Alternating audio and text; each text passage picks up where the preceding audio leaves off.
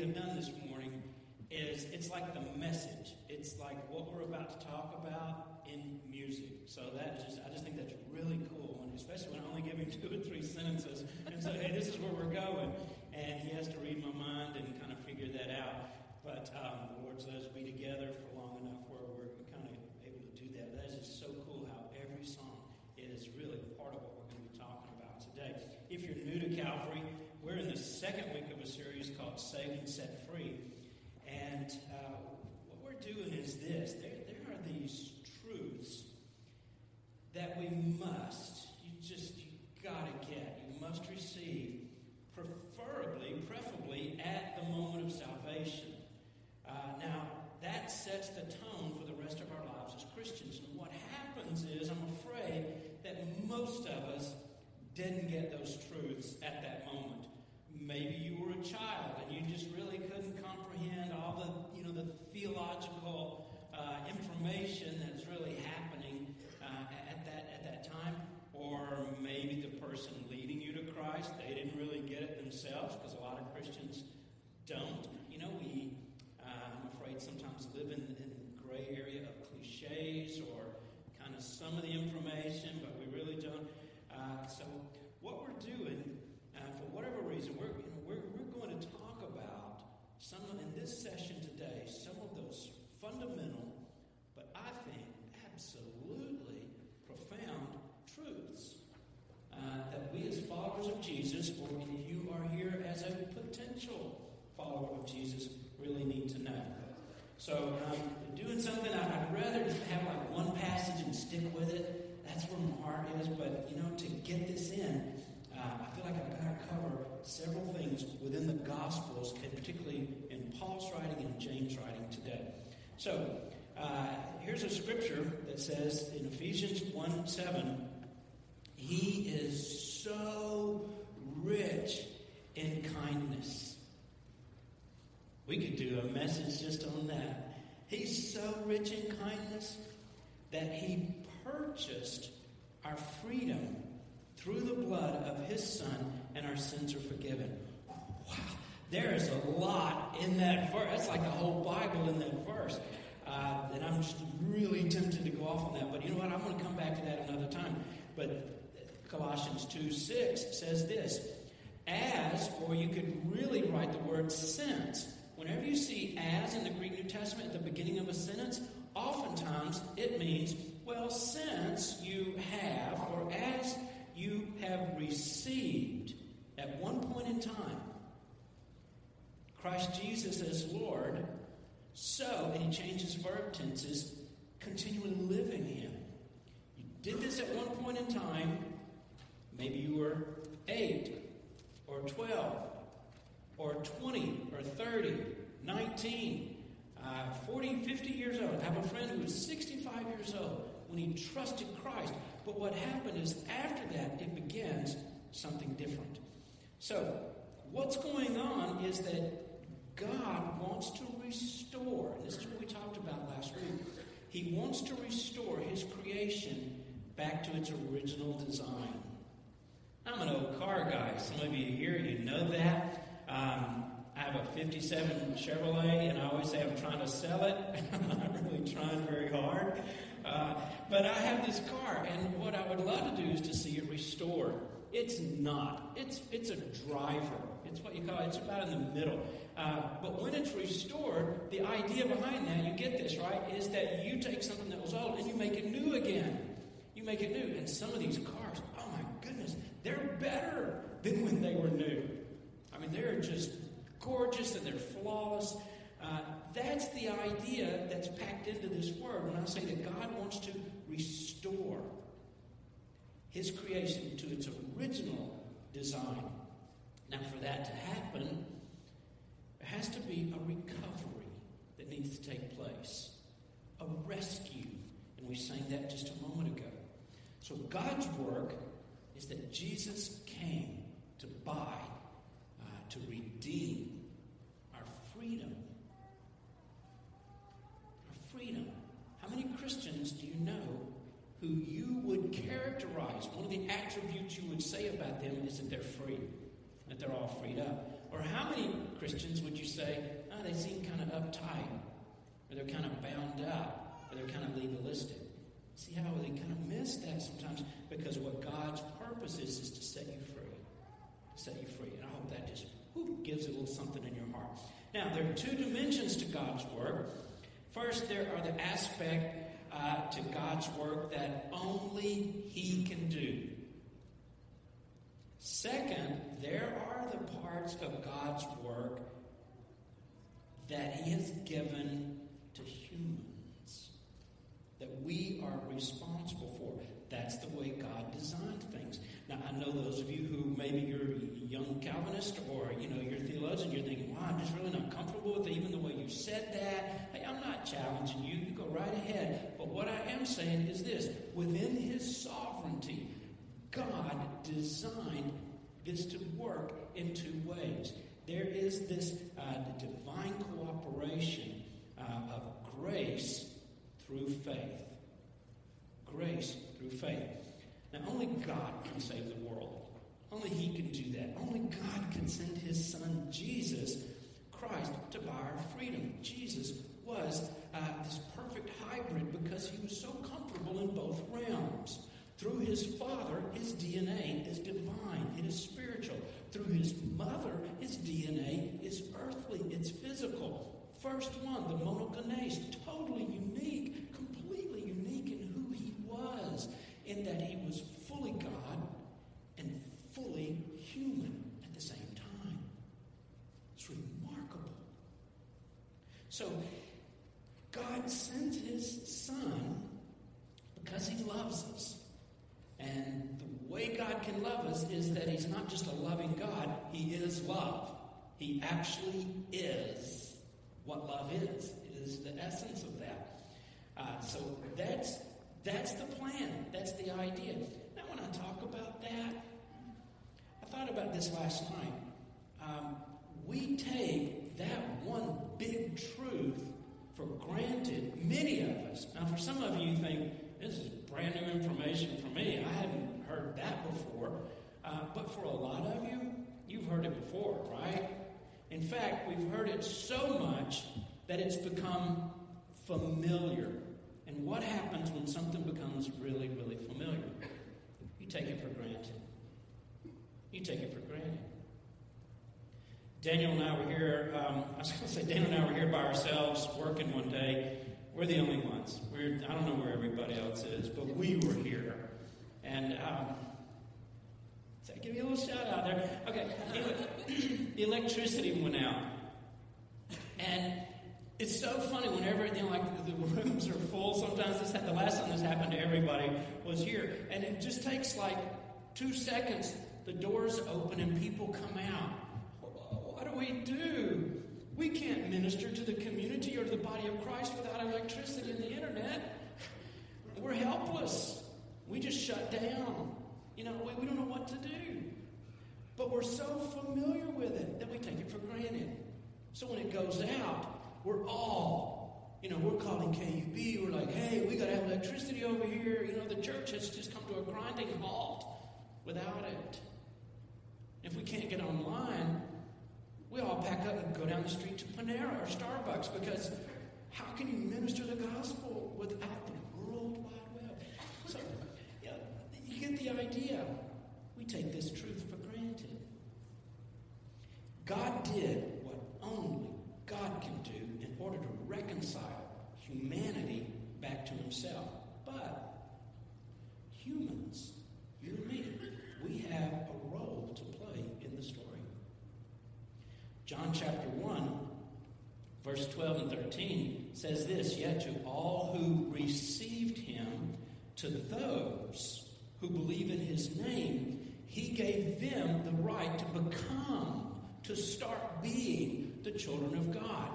Now, I'm a child of the 70s, okay? I'm like an ex hippie, uh, borderline freak. I was right in that little, that kind of generation. And, you know, one of the ideas that we kind of promoted or that was given to us and then we repeated was this we're all God's children. Um, you know, and we, we got songs about it, this idea we're all God's children. You know what? This, you may feel a little offended if you think, well, I haven't received Christ, but I'm one of God's children. It's going rude, but you know what? You're not. Technically, biblically, theologically, you're not yet. This is how we become his children, is when we're in Christ. I'm not even going to tell you who the Bible says is your daddy. There's joke. Okay. So that's how that's what happens. And, and, and, humans have a responsibility to receive the work that God did. You know how offensive that would be to him to say, Hey, I want to be one of your kids. I want to be one of your children. Now, I'm not going to accept anything you did and this greatest sacrifice that you made and the whole work of salvation that you completed. I reject that. Can I still be one of your children? Well, no. No, that's not the way it works. Because God's work is a human divine cooperation. And in many circumstances, God will do only what God can do when and only when humans fulfill their responsibility of responding to his love. That's why if you continue to reject Christ and you die in that situation, the Bible says there's an eternal and there's an everlasting punishment or a consequence. You chose that, and God says, I'm not going to force myself on you before or after the fact. Salvation is complete life restoration. What we received then, he even commissions us in 2 Corinthians 5. He goes, Now, I've reconciled you. We are reconciled. Now, I want you to go and to take this ministry of reconciliation to other people and to other relationships. I want you to replicate that in the, in the way that you live. So, what does it mean exactly to experience salvation? What, what do we talk about? Well, Luke 19.10 says, The Son of Man came to seek and to save that which was lost. That's why he came. You want a definitive answer? Your friends say, Well, what's Jesus about? Why did Jesus even come? You say, Oh, well, that's pretty easy. John 19 10. The Son of Man, Jesus, came. He's seeking and to save those who are lost. Now, the Greek word, are you ready to be impressed? I'm going to say a Greek word. The Greek word, sozo, means to save. I've really spent a lot of time with this one word. I told Kathy, I said, it's so funny. The whole message revolves around one word. One word in Scripture, sozo, to save. Now, sometimes this word is translated to heal, sometimes to restore, sometimes to make whole. It's really fascinating because, like a lot of words, it has a broad meaning, it has a lot of depth to it. Jesus' mission was to seek and to save. And that's a broad mission, right? Kind of matches that word. He came to give us far more than just a ticket to heaven. You see, and that's the concept. I grew up, you know, in a, in a place where everybody was Christian. If you ask anyone you knew, you know, you're a Christian. Yeah, I'm a Christian. Why? Because because I want to go to heaven. So we would pray a magic prayer and we would go through some rituals and then uh, like I, I, grew up in a real disconnected spiritual environment. You know, we weren't very religious, we weren't really church people or any of that. But if you ask any of us, you're a Christian, oh yeah. Why? Because that was our ticket to heaven. You don't want to risk that. But we didn't have this concept that there is a spiritual reality that goes along with that. That would have that was never God's intent to say, okay, I'm handing out these tickets and you do this and boom, and you're in. That's what he came to set us free from. What he came to give us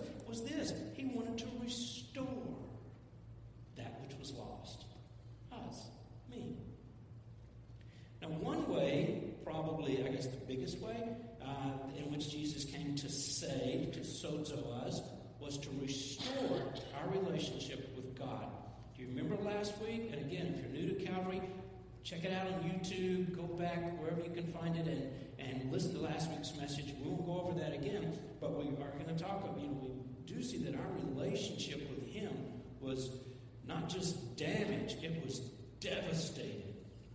It was such a huge event uh, when we chose to break that off. Uh, and now God says, I'm going to, I've got this way that I'm going to restore that which was lost. And the biggest thing then that was the relationship, the reconnection with God Himself.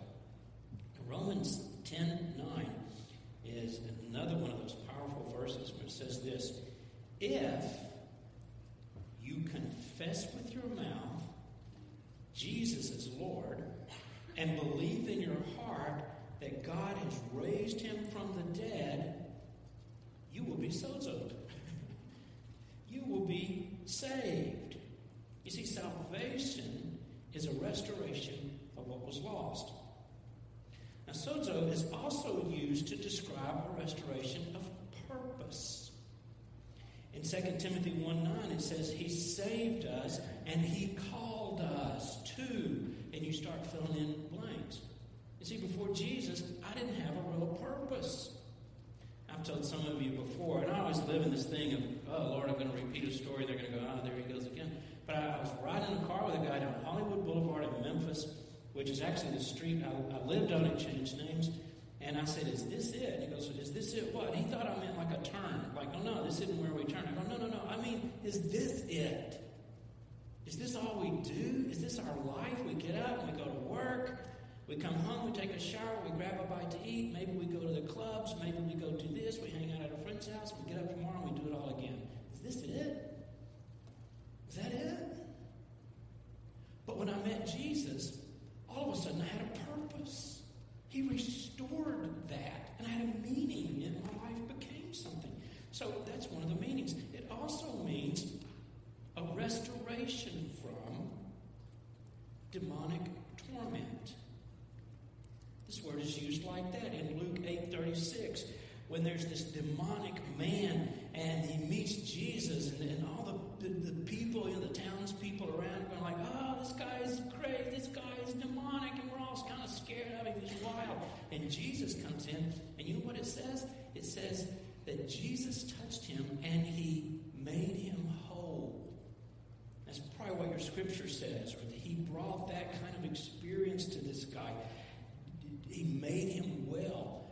Do you know what the word is? It's sozo. It's the same word. And, and he lifted that. And some of you have been bothered or tormented, or tortured, perhaps by a demonic presence in your life. And he heals, he, he delivers us from that. There's also, this word is used for restoration of our physical bodies. In Mark 10 52, uh, there's healing that takes place, and Jesus uh, tells this person, Your faith has made you whole. Your faith has sozo, it has saved you. They're talking about a, something physical uh, that took place in this person's life. So you see all these different aspects of it. In the New Testament, sozo means that our whole being it has been, is being, and will be redeemed. It will be restored. That's your soul, your mind, your emotions, your will, and even your body. You'll be free from spiritual oppression. Because salvation is comprehensive. Maybe you didn't get that when you were 11 years old in vacation Bible school, and they said you want to ask Jesus to come to your heart, your tears were rolling down your face. You go, Yes, I want to be a Christian. I want to be a Christian. And that was wonderful. And I believe probably, you know, something genuine happened. But we didn't understand this fact. This is so much bigger than I realized. It's comprehensive. It's comprehensive, and that was his original design. Now, if we do not know Jesus as our Lord and Savior, cannot have true freedom. We cannot move in God's authority. We cannot experience His original design. There is a re entry into being able to live free again. I don't know what your concepts of liberty are, most of that to political ideas or you know times and places in history where maybe people were under bondage or under another government or a system or you know being held you know by other people. And this is maybe that but it's it's bigger and deeper and stronger. And there's something in your heart there's something in my heart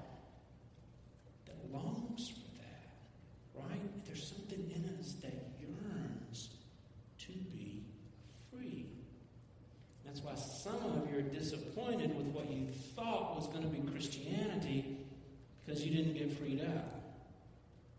You still live with the same old stuff and the same old problems, the same old bondage, the same old, you know, you still feel that that that present that you think, wow, this isn't what does all this talk about freedom? Is it just talk? It's really not.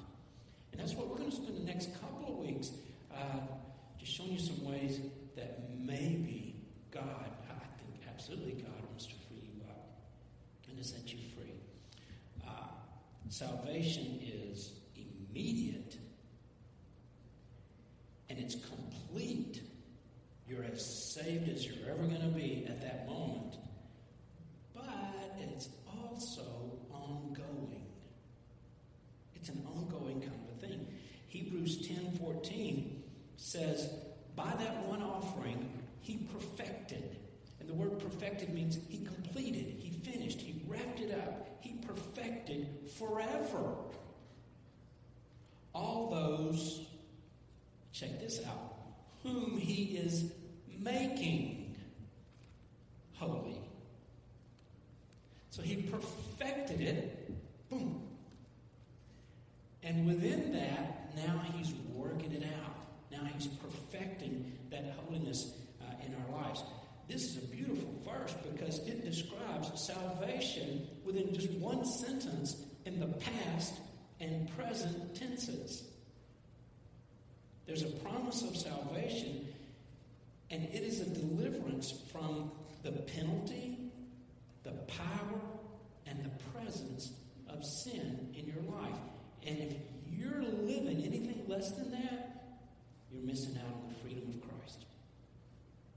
So although salvation is immediate, it's an act that just it happens. And some of you, if I said, hey, tell me about when you were saved, you can go back, right? You can tell that story. Well, I was in church, or I was I was with my parents, and we were in my room and we were talking, or I was in a youth camp, and one night, and you can go back because it was was an experience, but that's not all it is. It's an immediate act that only God can accomplish. But then we have this responsibility to live in, to live out our salvation continually. Paul said in Philippians 2:12, "You obeyed, you received, now work it out. Live it out. Be that person." Folks, if we don't understand this principle of human divine cooperation, you will continue to be frustrated and live uh, defeated in life. You won't live out the fullness of sozo because you'll be ransacked by the enemy again and again and again and again. Over and over. Now, what I call, what Hudson Taylor called the exchange life, or what Watchman Nee called the normal Christian life, or uh, what God calls sozo, salvation, is really a transaction that's occurring and has taken place. It's a covenant. Only God can accomplish our salvation. But we have a responsibility to exercise this spiritual transaction of salvation. Everybody gets what a transaction is, right? Because we do it all the time. Maybe you stopped at the coffee shop on the way in and you swiped your card or you held your phone up or you uh, gave somebody a credit card or you used old fashioned cash. Do you remember that? Some of you guys don't know what that is. But you paid, you made a transaction. You said, you know what, I'm going to trade this for that cup of coffee. So I'm going to give you, what is that? It's a tall? Okay, then I'm going to give you $12 and you're going to give me, you know, a little cup of coffee. Some of you were economical and you just waited you got to Calvary and you drank Calvary coffee. Mm. And so you know that transaction.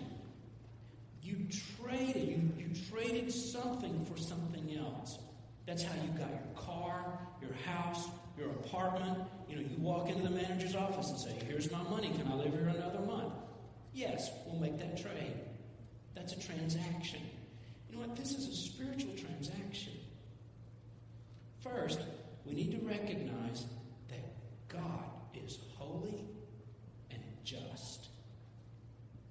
He can't be anything less than that. That's why you can, in all fairness, say, I'm not going to live for anybody that's not holy and just. However, Lord, would you just kind of wink at my sin? Would you just kind of, would I not have to do, can you just give me a little break here? Can you, you know, something over to the side? And God says, well, no, I can't do that. Because now you're trying uh, to degrade my integrity. You're, you're calling on me to compromise. I can't compromise my justice and my holiness. Romans 3.10 is a very familiar scripture for a lot of Christians. It says, there are none righteous. No, not one. Not even one. So we need to recognize God's holy, and He can't be anything less. Secondly, we must understand that God is love. And Jesus bore the punishment, He paid the penalty that we deserved. That's how His justice, His holiness, was reconciled with His compassion and His love for us. It was through Jesus. What a solution. And nobody saw that coming. Only God could do that. That was God's part of the transaction. But we have a responsibility. We receive new life by grace. Grace alone, but it flows through faith and confession. Romans 10 9 says that if you confess with your mouth and believe in your heart, that's the human part of the transaction, then you would be saved. Faith and confession.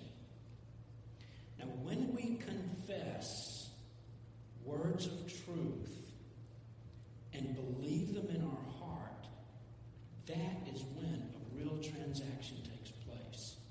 It's very powerful. It's a very powerful thing uh, that occurs. Uh, now, what's happened, I think, this is just kind of an observation from hanging out at church for a long time now, for three, almost four decades, I guess. Uh, so I've been around for a while, and, and most of my experience, I've spoken and worshipped in lots of different kind of churches, and I have friends and relatives in all different kind of places, and and things like that. But particularly, my main uh, what would you say experience or life has been in Baptist denomination. I've been. I went to a Baptist college. I went to a Baptist seminary. Uh, I've always served, except for one experience in, in Baptist churches. So I kind of get it, you know, about Baptist. And here's the thing about Baptist: we're and, I see this every Sunday morning, and, I, if I were Kevin, it would drive me crazy because God calls us to worship. That is our defining experience of the week for us. That's why I love Sundays, you know, because we worship corporately together. But you know what? Some folks, here's how, and, think, oh, Dan, you're going to get off on that. Yeah, I kind of am because, well, you know, we do this. We kind of stand, we just, we're not engaged, we're looking around. And it's okay. If you don't jump up and down, God bless you. You know, you think, I just don't have that personality. I just really don't make me do that. You know, you ever go to one of those parties where they make you play silly games and you think, I don't want to play that game. I don't want to be silly. I don't want. to. I understand that. But you know what? Worship is more than standing there like this, and you at least got to move your lips. Come on, when we just stand there, I'm worshiping because I'm Baptist, and this is the way we do it. You know what? It's kind of wired into some of us. You're a little scared Somebody's going to think you're Pentecostal. They're going to think you're something else. And you're going like, oh, you know, and, and then and some of you are going to be scared to death if you see that. Come on, Margaret, let's get out. They're going to start rolling in the floors. I just know any minute, you know. And, and all of a sudden, like Benny Hinn's going to jump down out of the baptism. Now, you know what? No. But what we've done is that we have allowed those who are more expressive to steal our worship. And some of you from those backgrounds, you ought to be going, mm, mm, priest, you know, you ought to be. I have a friend who uh, we used to speak back and forth in each other's churches. He's African American, and I'm about as white Southern boy as you can get. And and uh, you know, we would, and I was preaching in his church one day, and his congregation began to go, well, come on. And I started preaching, and I'm going like this, and and I'm, I'm just, I start getting going, you know, and they're going, whoo, say that, say that. And I found myself, no kidding, I was standing there going like this. And I, and I stopped and I said, what's happened to me? what are you doing? They laughed and applauded and they said, go on, go on, you know. And I thought, oh, you know. And it just, I just thought, oh my goodness. You know, it's just kind of a beautiful thing, but it just wasn't, you know, what we did at Union University. Urban America Baptist Theological Seminary, we just didn't do that. You know? So some of you have allowed your worship has been hijacked because I don't know, I don't know. You need to get freed up. Mean, some of mm-hmm. I mean, some of these songs we sang. How can you sing this? Blessed assurance. Jesus is mine. Oh, what a foretaste of glory divine. I'm an heir of salvation. I've been purchased. Blessed. Okay, in the same way, some of you thinking, Dan, that's not my problem. And you're over here. And some of you maybe came out of a Roman Catholic or an Episcopal or another kind of uh, denomination.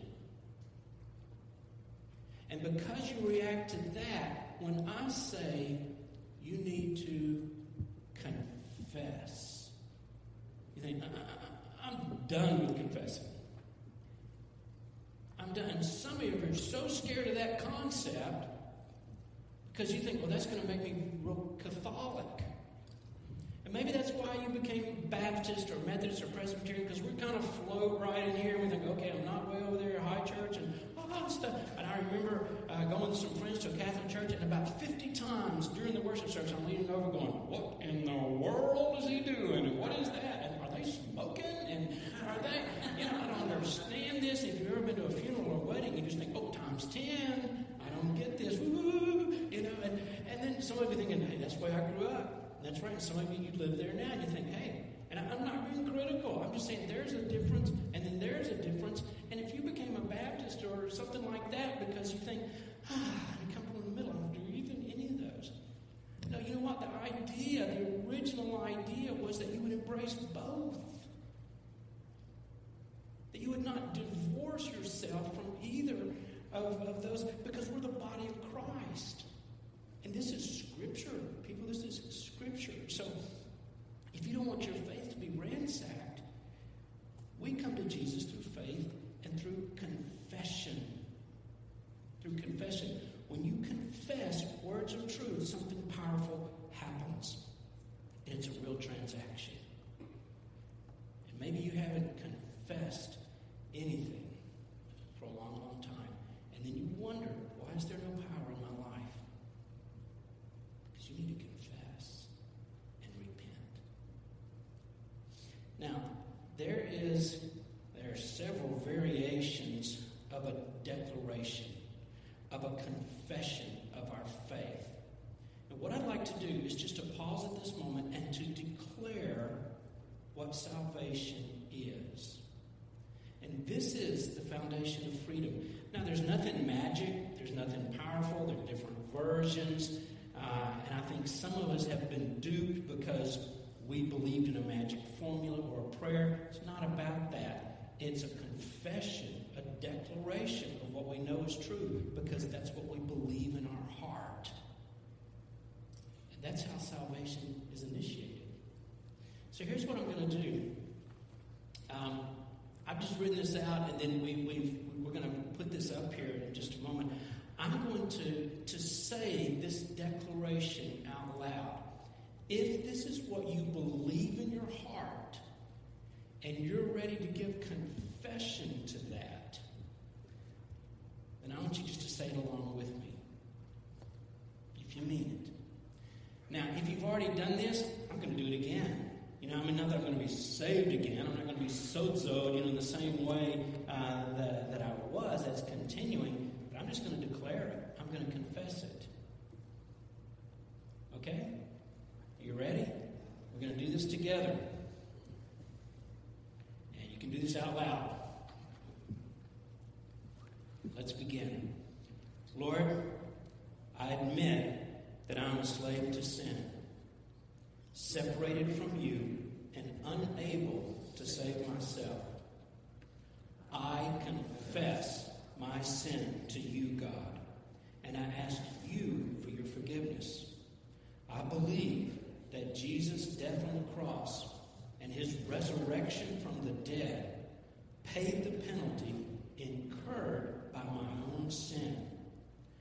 I believe he secured eternal life and freedom for me. Lord, I receive your forgiveness and freedom by faith. And I will begin today to live in it. I declare that you're the leader of my life, not me. From now on, I will yield to you and follow you alone.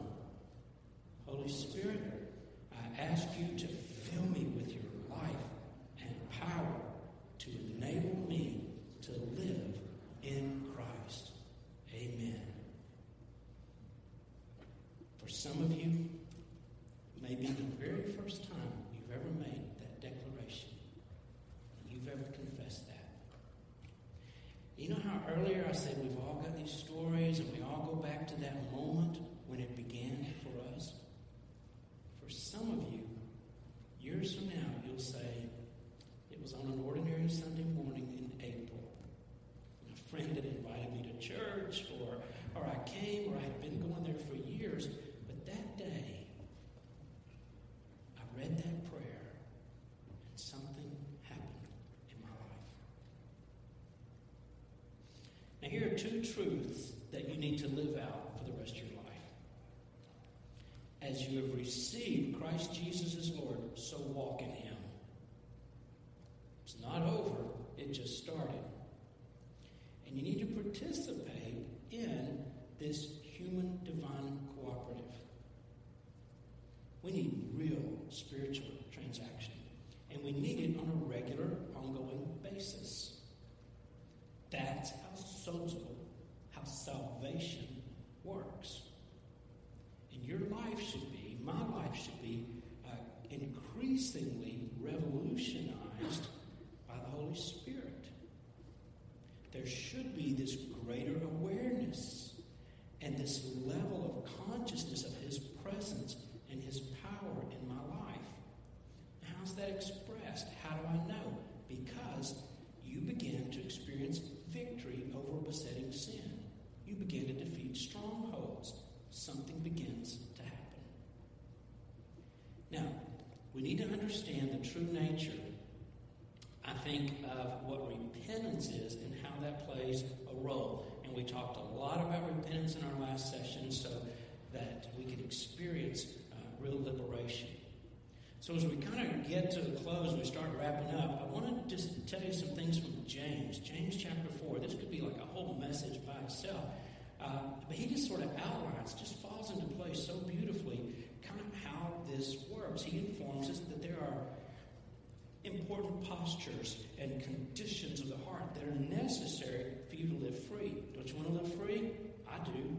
I want to live in freedom. I don't want to live legalistic life. I don't want to live in a, in a sinful life bondage and, you know covered by all that. No, I want to live free. So first, in James 4, 6, he teaches us to have humble hearts. Humble hearts. Uh, says this, but he gives more grace. Therefore, it says, God opposes. He stands against the proud, but he gives grace to who? The humble. Now, when I say that, some people can think, well, I just need to start acting humble. You know, I don't know what that is, and kind of we've all got these different ideas, but humility, all it is, is, is just seeing yourself as God sees you. It's just having a proper understanding of who you really are. It's not faking that you're, you know, less than the, you know, that's, that's not what it is. Secondly, James 4 7 says, Submit yourselves therefore to God, resist the devil, and he'll flee from you. He'll flee from you. And this teaches us that our hearts need to assume a posture of submission. There's repentance, and now there's submission to God. Instead of living outside of His design, the way He's built us and wired us, no, He says, live, live within my design. And watch what happens next, and that is submission to God. Thirdly, James 4 8 to 10 says that we must confess sin and repent of it.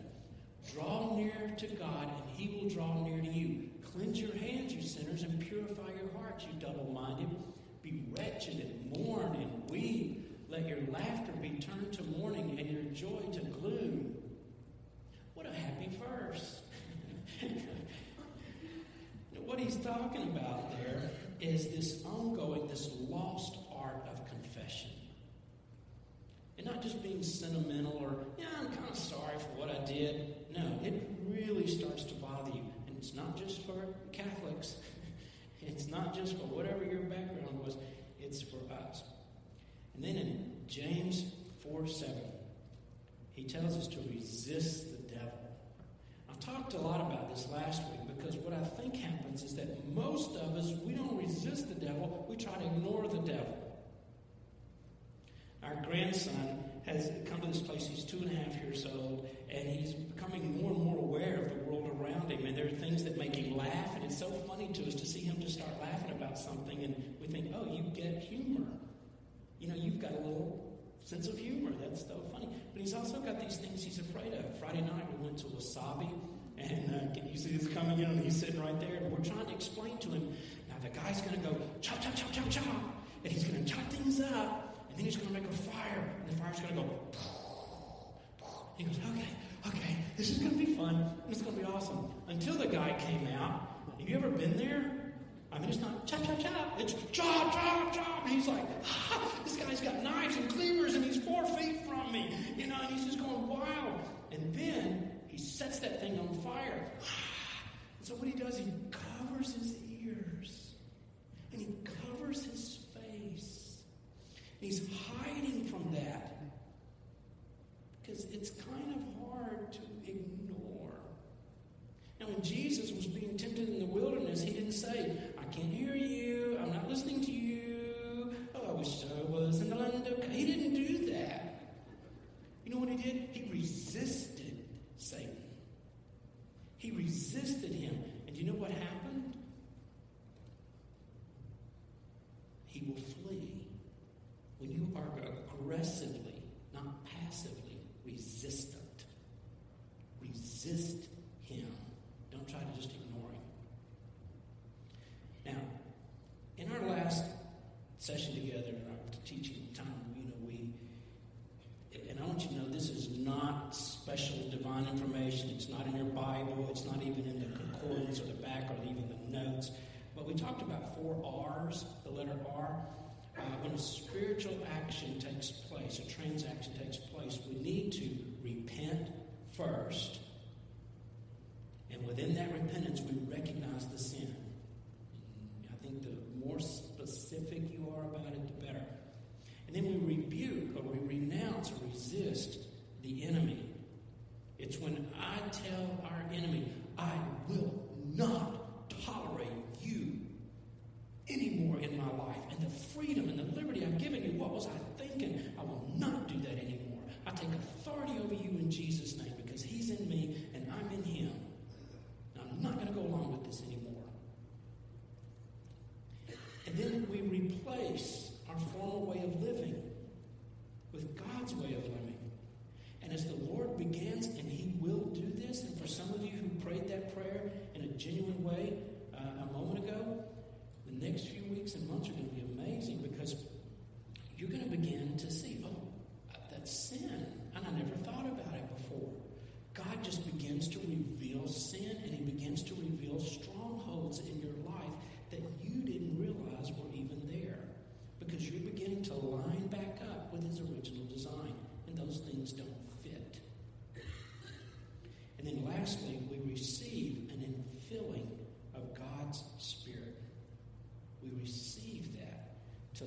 a supernatural life, it takes supernatural means to get back to the way God designed us. But what keeps us from doing that? What stops us from living the life of repentance? Oh my goodness, there are probably lots of barriers, and we don't have time to talk about those. I think one barrier is pride. Um, we don't redefine sin, and you, you, can't call it something else and expect it to, to go away. So we're just prideful.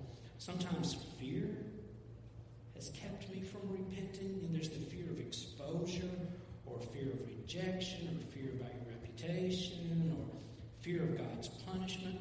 I want you to know this is, there's no shame.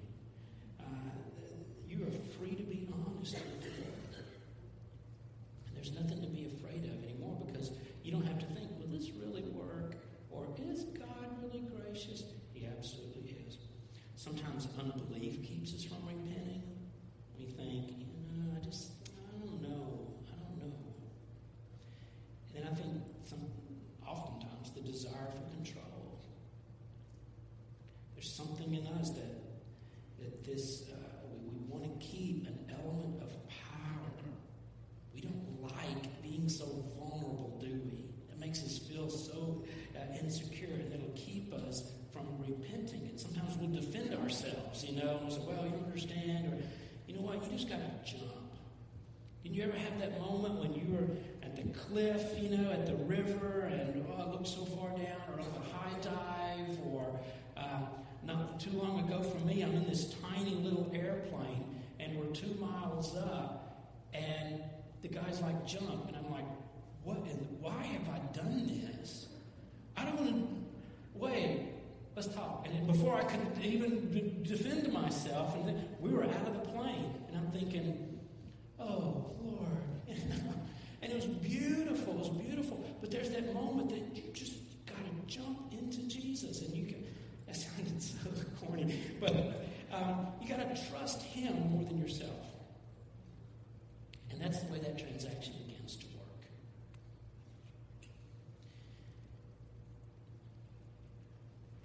In 1909, 36 year old Mary Anderson visited the city of New York.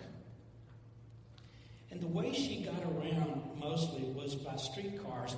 And as she would do that, particularly in the winter months, she couldn't help but notice, you know, all the other cars were just starting to kind of come on the scenes. And she sees on particularly bad days, when it was raining or snowing, it was awful. And there were so many, these terrible things that happened, just like that happen now. But here's what she noticed nobody could see where they were going. And they were driving these cars and they would look out and the weather's, you know, hitting them and they're trying to, to see and they go back in and there's water on the, on the windscreen and they can't see that. Some people had the kind that would open and so they could peek out a little bit, but then the rain's coming in. So what people began to do is just take a cloth and they would reach around the outside and it reminded me of my mom when she was driving her old Pontiac Catalina when I was a kid, and it took forever for the you know the windshield to defog. And she's always wiping it with something. And then when it dries, you just see all this, you know, where her hands are. And you're driving along, uh, and she noticed that that was, you know, that was a, terrible thing, you know, a thing. But everybody else just lived that way. They didn't think about it. Well, she goes back home to Alabama, and she comes up with a design for the world's first mechanical windshield wiper. And she patented it, and it stayed under her protection uh, until 1920. It was two decades before car companies added windshield wipers as a standard feature on cars. Isn't that crazy? I mean, we would think, hello. But you see, it was what, what is called what is called by the developer of the iPod an invisible problem. Nobody realized that was a problem until she provided a solution for the problem. And then you think, well, how did we ever live without that? See, some of you